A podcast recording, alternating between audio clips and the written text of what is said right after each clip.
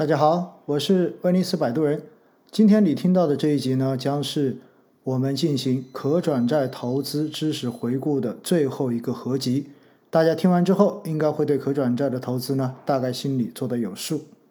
大家好，我是威尼斯摆渡人，感谢您收听新一集的节目。今天的这一集呢，我们接着来聊关于可转债的话题。那么前一阵子有很多朋友听了我可转债的节目之后，开始尝试着进行人生中间的第一次可转债打新。那么大家打新中签的这些可转债，在最近这几天已经陆续开始上市了。那么临近上市跟上市之后，在交易过程中间，大家就发现了很多新的问题。确实哈。作为普通投资者，如果你从来没有进行过可转债的这种交易的话，确实有一些方方面面的事情会让你觉得很疑惑。那今天呢这一集就来解答一下几个问题。第一个问题，很多朋友说，哎，我打中了可转债，但是在可转债没有上市之前，我查我的这个证券账户，结果发现里面居然有了两只债券，一个叫做某某转债，另外一个叫某某发债。而且我只中了一千块钱，为什么显示我的持仓居然变成了两千块钱呢？这种情况哈，我要跟大家稍微的解释一下。所有的可转债在进行申购的时候，那么它的名称都叫做某某发债。比如今天上市交易的博特转债，在我们网上申购的时候，它就叫做博特发债。而你如果在这个可转债发行之前，持有苏博特，也就是对应上市公司股票的话，那么你还可以获得可转债的一个配售权。所以，如果是这样的情况之下，那么你账户中间的还会多一个叫做伯特配债。伯特发债和伯特配债，说白了都是在可转债新发期间才存在的。一旦你中签之后，一旦你缴款之后，那么你手中的这一个。伯特发债跟伯特配债，最后都会变成伯特转债，而最终上市交易的就是伯特转债。所以，当大家可转债打新中签之后，完成了缴款，那么你的证券账户中间那个发债，一般来讲就应该自动被剔除掉了，只剩下转债的信息。而如果你发现你的证券账户中间既有发债又有转债，那么大概率应该是你的这个系统出了问题。那么今天呢，还有一个朋友特意问我说，他之前也中了一个转债，叫做天铁转债，显示呢中了一千块钱，但是现在还没有上市，居然这个账户就显示他已经亏损了一千块钱，然后发了个截图给我看，我看完之后呢，也觉得挺无语的，因为他所用的这个券商交易系统直接把。没有上市的这个转债价格认定为零，而他是付出了一千块钱成本的，所以在他的账户上面显示就是亏损百分之百，亏损了一千块钱。我的天哪！如果每家券商的软件都做成这个样子，估计会要被投诉死吧。好了，另外我们接着说今天上市的博特转债，那么它的涨幅非常非常的好。有朋友呢在中午的时候发个消息给我说：“哎，老师。”我看到它上市就涨到一百三十块钱了，怎么卖不出去啊？都不许我交易的，着急的不行。其实哈，我国呢目前是有两个市场，一个是上海证券交易所，另外一个是深圳证券交易所。如果可转债是在深圳证券交易所上市的，那么它是不存在任何的问题，没有涨跌幅的这个限制，所以涨到多少随时你都能卖。但是呢，如果可转债是在上海证券交易所上市的，它是有熔断机制的。大家听到“熔断”这个词，是不是觉得特别耳熟？确实哈，在过去的这段时间，美股就出现了多次熔断。所谓的熔断机制呢，就是当股市的这个波动超出一定限制的时候，会暂停它的一个交易，来让所有的投资者不要恐慌，不要凭情绪去追涨杀跌。先冷静一下，然后再恢复交易。而且呢，一般有熔断机制的市场都会安排二次熔断，也就是第一次熔断结束之后，如果市场继续大幅的这种波动超过一定限制，就会直接进行二次熔断，熔断到收市前才允许恢复交易。那么在上海证券交易所上市的可转债，它就是有熔断机制的。那怎么熔断呢？按照上交所的交易规则，无价格涨跌幅限制的其他债券，盘中交易价格较前收盘价首次上涨或者下跌超过百分之二十，单次上涨或下跌超过百分之三十的，那么会实行盘中的临时停牌。首次停牌为三十分钟，第二次停牌直接停到十四点五十七分。而如果可转债开盘它的涨跌幅，就已经直接超过了百分之二十的幅度，那么会直接熔断三十分钟。那么这个时间呢，是从上午的九点半开始算起的。如果可转债开盘它的涨跌幅就超过了百分之三十，那么会直接停牌到下午的两点五十七分。两点五十七分之后，一直到收市这几分钟之间是没有熔断机制的。而今天的博特转债就是典型的，开盘之后就直接达到了涨幅百分之三十的熔断线，所以从开盘后就一直被停牌，一直停到了下午的两点五十七分才恢复交易。所以大家今天如果要卖，只能等到两点五十七分之后才能够卖出去。所以呢，在上海证券交易所上市的可转债是有这个熔断机制的。而在深圳证券交易所上市的可转债是没有这个熔断机制的。那我们如何去分辨到底哪些可转债是在上海市场上市，哪些是在深圳市场上市呢？很简单，我们可以看一下可转债的代码。如果是一一开头，那么代表的就是在上海证券交易所上市的可转债；如果是一二开头，那么就是在深圳证券交易所上市的可转债。其实，在前面已经讲过不少集关于可转债打新的相关知识和技巧了。一开始并没有打算继续去讲可转债的更详细的知识要点，是因为我觉得作为普通投资者，没有必要到二级市场去参与可转债的投资，只要打个新，相对而言在风险比较低的时候赚一个小钱，当成一个投资中间的甜点就 OK 了。但是昨天晚上，泰金科技发布了提前赎回泰金转债的公告，造成今天泰金转债开盘直接大跌百分之三十，然后开始进行熔断，到十四点五十七分恢复交易，最后收盘下跌了百分之五十三。为什么宣布提前赎回会造成这么大的下跌？而投资者持有这一个转债的？在二级市场将会受到巨大的损失，所以今天我们还是花几分钟，再跟大家详细的介绍一下可转债中间的三个重要条款。一般的可转债会有三个附加条款，第一个是叫做有条件赎回条款，第二个是叫回售条款，第三个是叫下修条款。有条件赎回条款，它是一种转债发行人的价格保护条款。这一次，泰金科技宣布要赎回泰金转债，就是动用了这个条款。条件赎回条款通常也被称为强制赎回条款。我们就以泰金转债强制赎回条款触发条件来给大家说明一下。那么，在泰金转债的募集说明书里面，它有约定，在本次发行的可转债转股期内。如果公司 A 股股票连续三十个交易日内，至少有十五个交易日的收盘价不低于当期转股价格的百分之一百三十，含或本次发行的可转债未转股余额不足人民币三千万元时，公司有权按照债券面值加当期应计利息的价格赎回全部或部分未转股的可转债。这个条款中间讲了两个条件，都会触发强制赎回。第一个就是公司的正股价格在过去的三十天有一半时间都高于转股价格的百分之一百三十。泰金转债的转股价目前是十七点九元，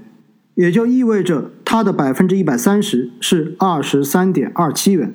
只要泰金科技的正股价格在过去的三十个交易日，有十五个交易日都在二十三点二七元以上，那么它就可以进行强制赎回。大家可能会问了，为什么要规定这样的条款呢？其实很简单，前面有跟大家讲过，上市公司发行可转债的目的是什么？目的就是为了让大家最后把这个债券转成它的股票，这样子上市公司可以以比较低的利息来获得更多的融资。而作为投资者而言，我们去投资一个公司的可转债，其目的也是为了能够获得这一个转股的价差收益。那么，当一家公司的正股价格已经超过转股价格百分之三十以上了，证明这个时候其实转股的获益已经非常高了。正常来讲，已经足以促使可转债的持有者进行转股的操作。所以，上市公司规定这样一个触发强制赎回的条款，其目的就是希望持有可转债的投资者能够尽快的转股。而现实中间，如果你不转股的话，那么上市公司就会直接以你这个可转债加上到期的应计利息，强制把你手中的债券给赎回去。那我们特意说过，可转债的利息本来就比普通的信用债要低很多。所以直接被他赎回去一定是不划算的。这个时候大家就肯定会愿意去转股，这样子设置了强赎的条款，就能够促使大家尽快的完成转股。但今天泰金转债的问题在于它的场内价格实在是太高了。前面有跟大家讲过，可转债中间非常重要的一个概念叫做转股价值。也就意味着你手中的债券转成股票之后，到底它的实际价值是多少？按照昨天收盘的价格和昨天泰金科技正股的价格，我们算出来它的转债的转股价值是一百三十四元，但是它昨天的收盘价高达三百六十四点九四元，这就意味着，如果你是以三百六十四点九四元买入的泰金转债。转股之后，它只值一百三十四元，意味着你要亏损百分之六十三。而如果你选择让上市公司把你的这个债直接强制赎回了，它的赎回价格是一百元的本金，再加上百分之零点四的利息，那么相对而言，你的损失就变成了百分之七十三。这说明什么？这说明。如果一只可转债在二级市场的价格被炒得奇高，只要上市公司动用了强赎条款，到最后投资可转债追高的这些投资者，他实际所持有的这个可转债的价值就是它的转股价值，而价格跟转股价值之间的这个溢价率就成为了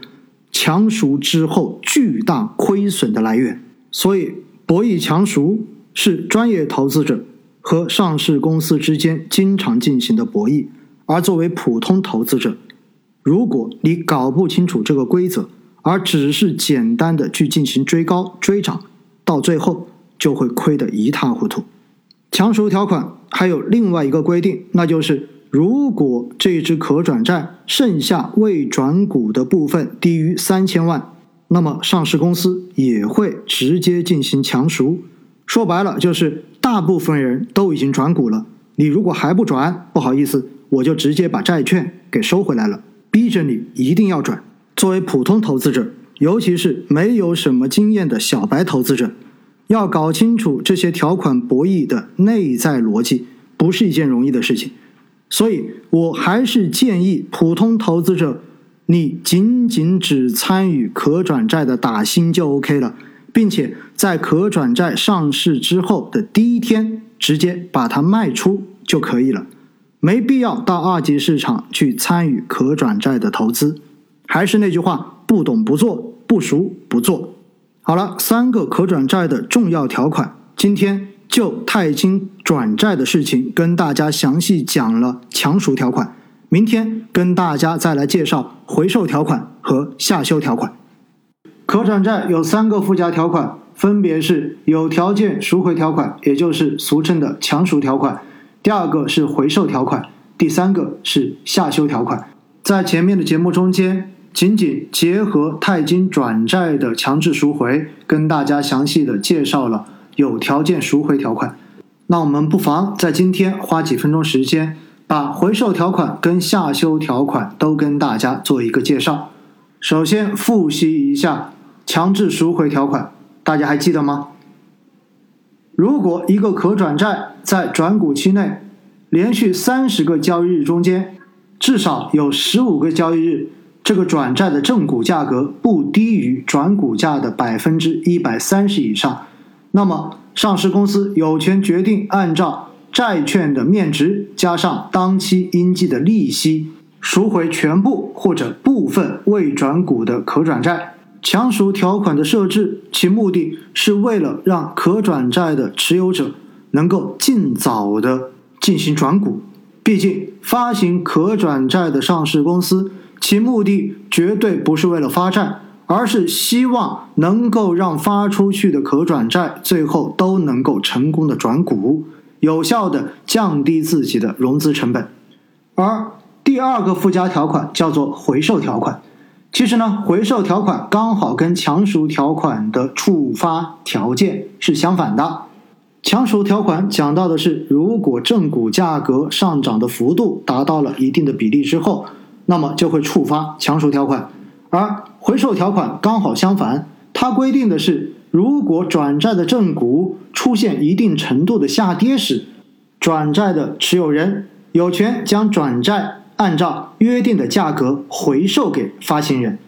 回售条款呢，其实本质上是一种对于转债的投资者的价格保护条款。说白了，就是发债的这一家公司的股票不能太烂了，你跌得过狠，那么我就可以把这个转债直接卖回给上市公司。因为我们知道，可转债的涨跌其实跟上市公司正股价格的涨跌是紧密相连的。如果正股价格涨势特别的好，那么可转债的市场价格也会上涨；而正股价格如果一路下跌，那么转债的价格也会随之下跌。现在市面上的可转债呢，一般都是六年的期限，所以一个典型的回售条款一般是设置成这样子的。在转债的最后两个计息年度，如果上市公司的股票在任何连续三十个交易日收盘价格低于当期转股价的百分之七十时，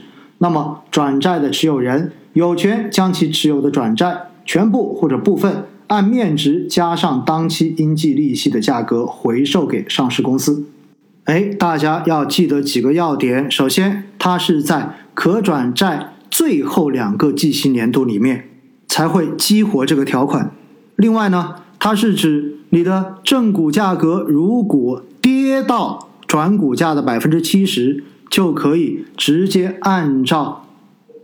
可转债的面值加上应计的利息，把这个债券回售给上市公司。大家还记不记得强赎？强赎是指如果正股价格涨幅达到了转股价的百分之一百三十。那么，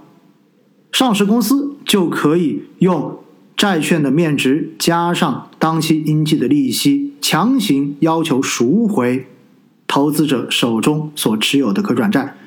这也就意味着，如果发行可转债的上市公司股价实在是太差了，这样子就会导致。所有投资它可转债的这些投资者，到最后都会选择将手中的可转债回售给上市公司。那我们前面说过，发行可转债的这些上市公司，其目的都是为了让大家能够转股，所以他肯定不愿意到时候还钱给大家，把发行出去的可转债再自己买回去。因此呢，这个时候就有了第三个附加条款，叫做下修条款。所有的下修条款，其实就是说，当可转债的正股价格达成一定条件之后，上市公司是可以下调自己的转股价的。因为前面我们不是说过吗？如果正股价格连续三十个交易日的收盘价格低于当期转股价百分之七十，就会触发回售条款。上市公司为了避免这种情况发生，所以它可以根据下修条款来修改它的转股价，把它的转股价格往下进行修订，让大家更容易转股，也避免回售条款的触发。所以，一般典型的可转债下修条款的设置是这样子的：当公司股票在任意连续三十个交易日中，至少有十五个交易日的收盘价低于当期转股价的百分之九十时，那么上市公司的董事会有权向股东大会提出向下修正转股价格的提案。那么一般呢，修正后的转股价格。将不得低于股东大会召开日前二十个交易日公司股票交易均价和前一交易日均价。所以，如果成功下调了这一个转股价格，就意味着转债的评价将瞬间上升。什么是转债评价？就是转股价值。如果你搞不清楚什么是转股价值，记得。去找出我这个专辑中间所有可转债的内容，再听一下，前面有详细的讲过。评价上升意味着转债价格也有大概率会跟着上升，因为下修了转股价之后，意味着现在的这个转债转股的可能性又变大了，所以它的价格、它的投资价值也上升了。所以下修条款设置的本意。就是为了防止回售条款的触发。除此之外，执行下修条款还有一种可能，那就是上市公司判断未来股价大概率会要往上走了，而又满足了执行下修条款的条件，那么上市公司也有可能执行下修条款，通过降低转股价，使得股价上升之后强赎条款的触发变得更加的容易。确保公司所发出的可转债都能够尽快的及时转股。这一期的内容呢，稍微有点专业，大家可以反复的听几次，搞清楚里面几个条款的相互关系。总之，大家记住一点：可转债发出来就是为了要转股，上市公司所有的操作都是为了确保转股能够成功。